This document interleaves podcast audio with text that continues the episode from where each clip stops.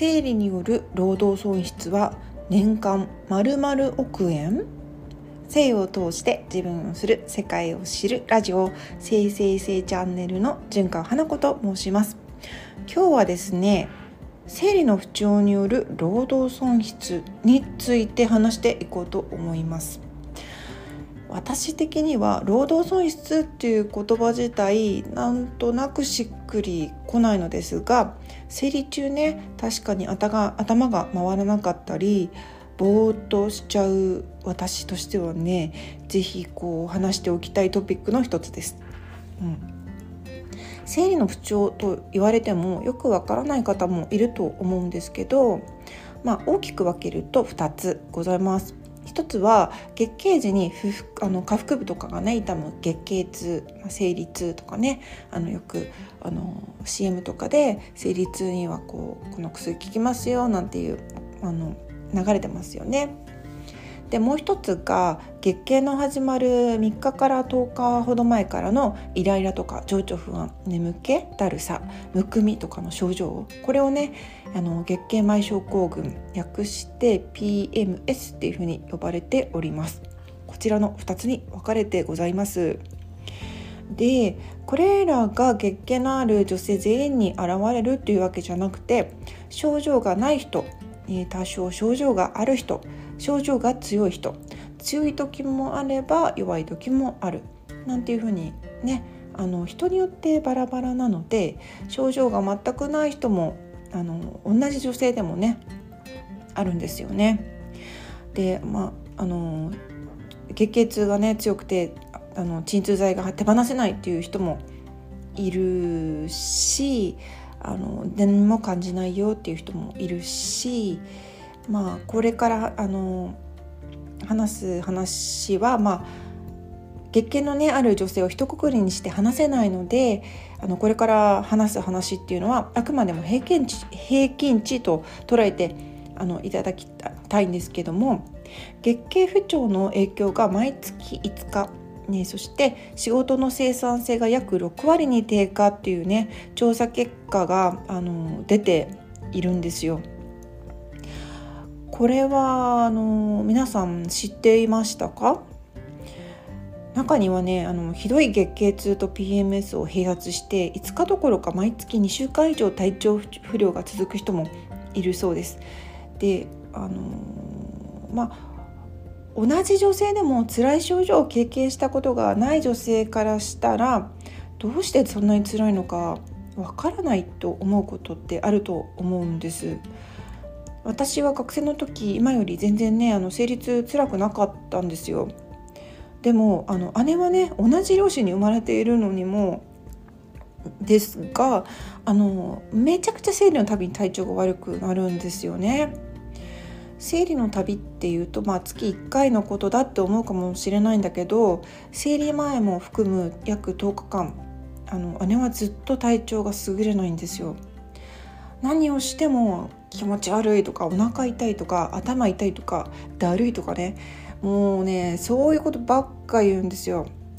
であの体調が良くなるのは生理後5日か1週間ぐらいあとはこう、うん、常にこう体の不調を訴え続ける状態の人なので、まあ、うちの母もそんな感じだったんですけどあの今となっては生理痛が何か PMS とか PMDD について私もね経験してわかるんですけどあの全くそういうものがなかった時代時のね私はねそういう姉と一緒にいても本当にイライラしたんです。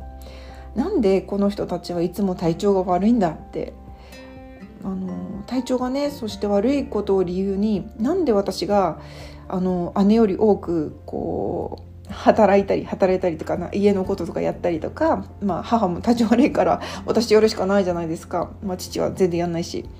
で働いたり、まあ、優しくしたり気を使わなくちゃいけないの？っていうふうにイライラしたことも正直あるんですよね。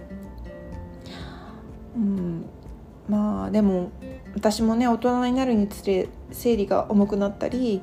あの職場で倒れてしまったりね電車で気持ち悪くなってあの貧血になったり あの履いていたパンツを汚してしまったりねいろんな経験をしたあの今ではねそんな姉や母たちの気持ちというかその体調について分かってあげれなくて申し訳なかったなっていうふうに思うんですけど、まあ、こんな風に生理の症状って同じ人間でも場合によってめちゃくちゃ差があるわけですから一概に言えないってことが、まあ、よく分かりました。でまあ話を一番最初に戻すんですけど生理の不調による労働損失についてでこれあの一体年間何億円損失していると思いますか？って言ってもねあのなかなかそんなこと急に言われても想像しにくいと思うので答えを言うと、まあ、年間4911億円。4911億円ってちょっとよくわからない数値なんですけどまあねこの数字を受けてなのか日本の企業もついにですね女性の健康支援推進を図るようになりました。これが女性の健康テクノロジーであのフェムテックが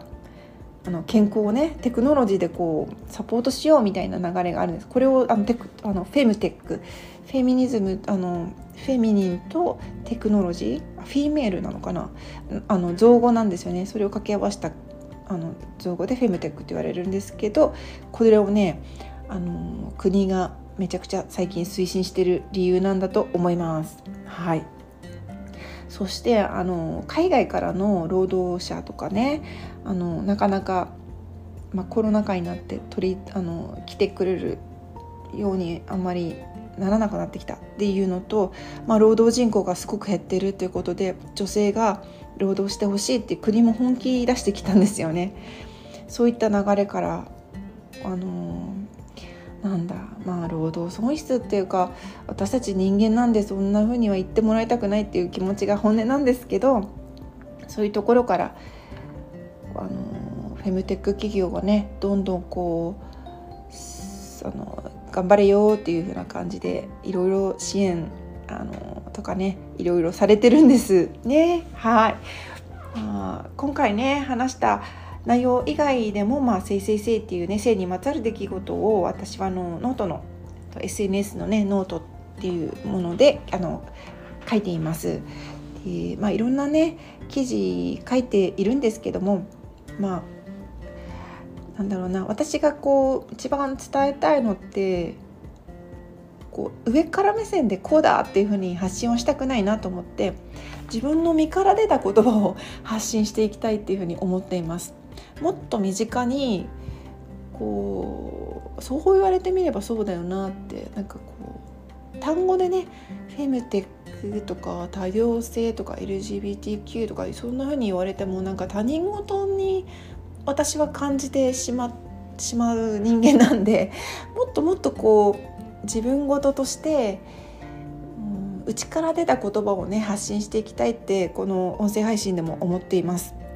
皆さんはあの性に関して何かこう思うこととか感じてることとか、うん、ありますか？